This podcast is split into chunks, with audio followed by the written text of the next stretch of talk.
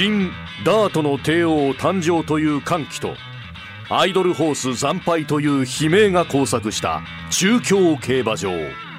でもいやだから競馬は面白い。13番の中央リザーブが届かない先頭は帝王ケインズゴールイン勝ったのは帝王ケインズだ。1年前ソダシが優勝した2歳女王決定戦阪神ジュベナイルフィリーズ。一気に飛んできました。安藤克美とブエナビスタ足が違う。一気に伸びる。素晴らしいキレだ。ブエナビスタ先頭に躍り出た。4馬身のリード。勝ったのはブエナビスタ圧勝。外からストランドウォーカー。ウォーカーが刺した。ウォーカー先頭。ウォーカー先頭で1着ゴールイン。馬群の間から6番のソダシがソダシが体半分のリードを取った。内から7番佐藤のレイヤス。どっちだ？ダラスゴールイン桜花賞へと続くヒロインの花道。栄光への未来はここから始まる。全力で走れ少女たちよ。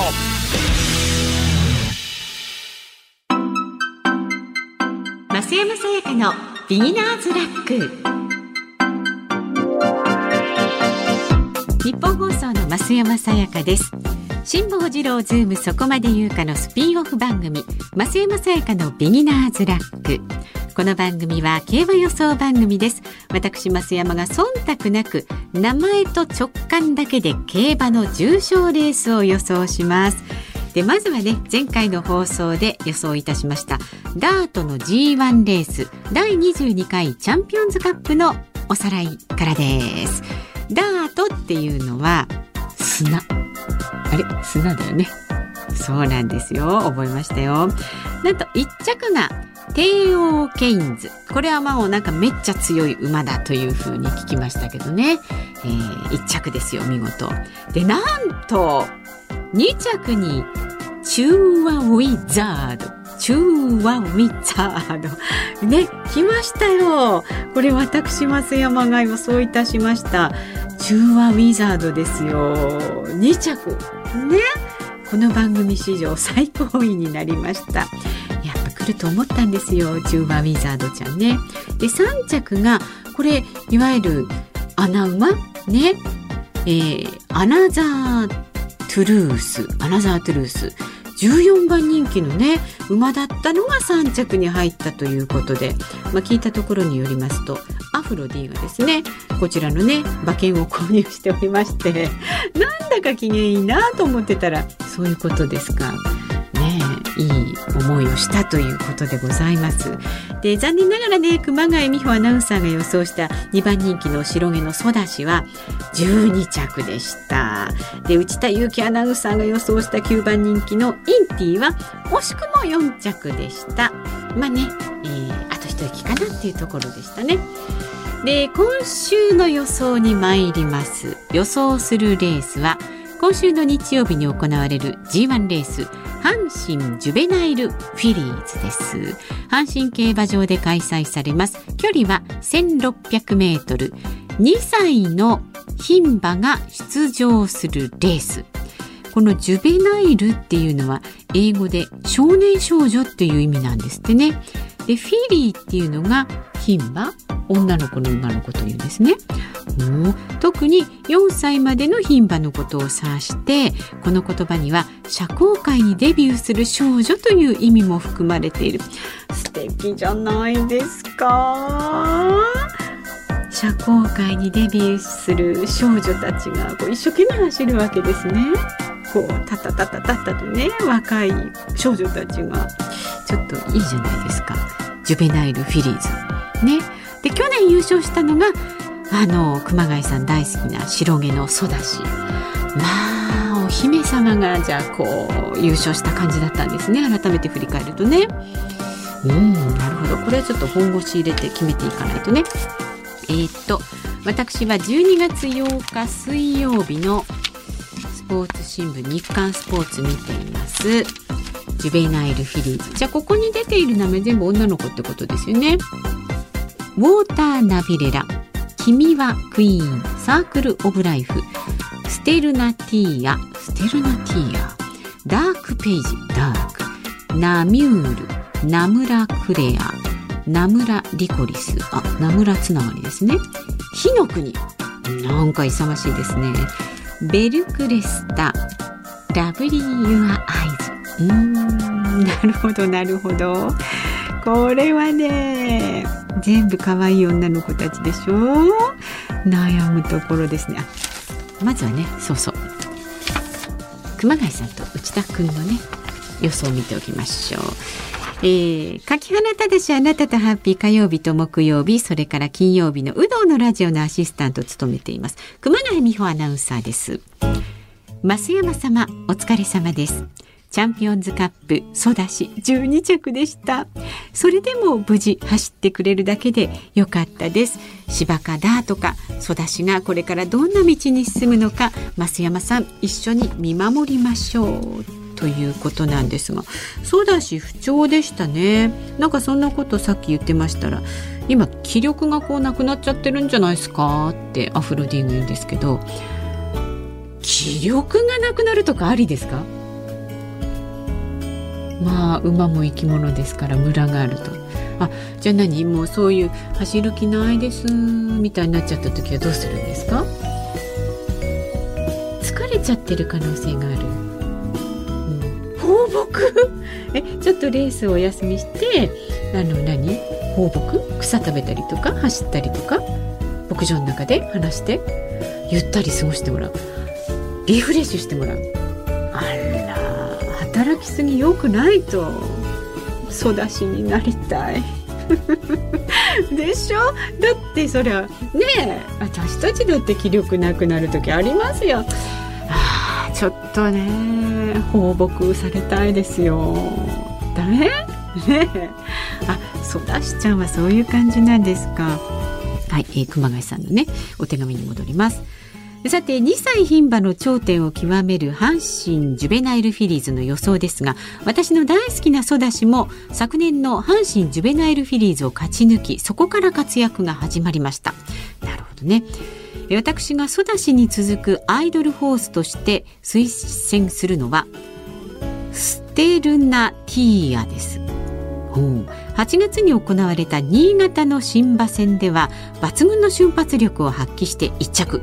続くサウジアラビアロイヤルカップではコマンドラインというボバにわずかに及ばず2着に敗れましたがコマンドラインは先日のジャパンカップで優秀の美を飾ったコントレールのようになるのではないかと期待されている馬なんです。ああそんな有力馬に僅差だったということは今回も間違いなく上位の存在です。コンビを組むルメール騎手も乗っている感じ？絶対いい馬ですね。超楽ね。楽しみです。と非常に前向き。これ熊谷さんが書いてるんですからね。エルメール騎士のような超楽な走りが一体どんな走りなのか楽しみです。アナウンス室熊谷ということですけれどもね。ああそうですか、まあ、その有力馬に僅差だったという、えー、ステルナティーアステルナティーアステルナティーアおこのね今私が見ている日刊スポーツの、えー、予想では S ってことはスペシャルな感じ？ね。もうお墨付きっていう一着取っておかしくないっていう印ついてますよ。熊谷さん硬いですね。さあ続いては毎週土曜日午後3時半からのもやもや解決ゲッターズ飯田ラジオで占いましょうの中でお送りしています。内田裕樹の神奈川道中期担当しています内田裕樹アナウンサーです。増山室長お疲れ様です。内田裕樹です。今回は阪神ジュベナイルフィリーズの予想をお送りいたします。今年の2歳の馬の初 G1 ですね。どんな馬が来年クラシックに出走するんでしょうか。楽しみです。驚きマーク。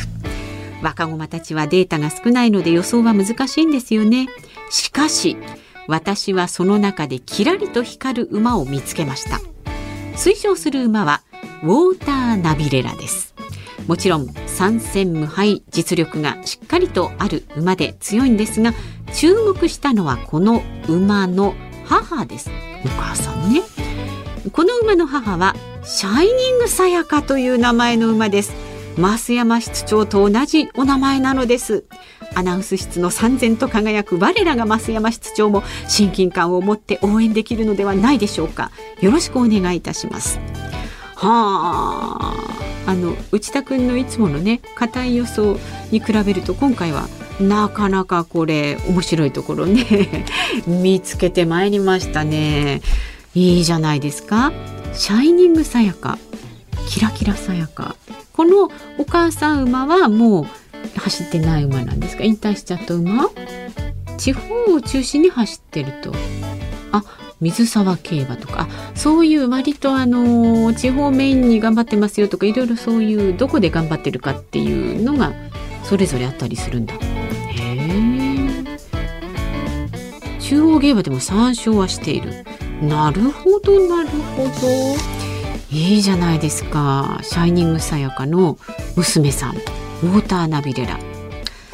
そうちょっとねウォーターナビレラっていう名前もちょっと引っかかったんですね私。これねこの新聞では A マークがついています。いいと思いますよ。迷いますね。そうなんですよ。ウォーターナビレラちょっといいかなって私もねあのもちろん名前とね響きとね直感だけで思ってたんですけど内田さんが推してますんでね。でなんだっけ？熊谷さんがテルナティア。ステルナティアもね実はねそうちょっとうんって思ったんですけどお二人が挙げているので私はねちょっとね今回は王道の可愛らしさでいきます。ラブリイユアアイズ。キラキラキラキララブリイユアアイズですよ。いいですね。あいいですか？これ何がいいですか？ラブリイユアアイズ。名前がいいっていうアフロディも押してくれました。ね、可愛らしいですよね。ラブリーユアイズ。私はこちらを押します。はい。では最後にそのアフロディなんですがアフロディねもう最近どんどん競馬に詳しくなってますからね同じ距離の芝 1600m のアルティメスステークス を制したサークル・オブ・ライフを押していきますいた？あいますね A マークですよ今アーモンドアイ赤い鳥の娘サトノレイナスなど G1 戦線で活躍する牝馬を送り出しているあ国枝厩舎なので安心です。私も覚えてきましたよ国枝厩舎。ねえ強い大間さんばっかり輩出している厩舎ですよ。うんいいんだもん。私は、えー、ラブリーユアアイズでいきます。さあお聞きのあなたはどこ行きますか？このねレースの結果や感想などは来週配信されますこの番組でお伝えしますのでねどうぞご期待ください。では主的な主的な週末を。日本放送の増山さやかでした。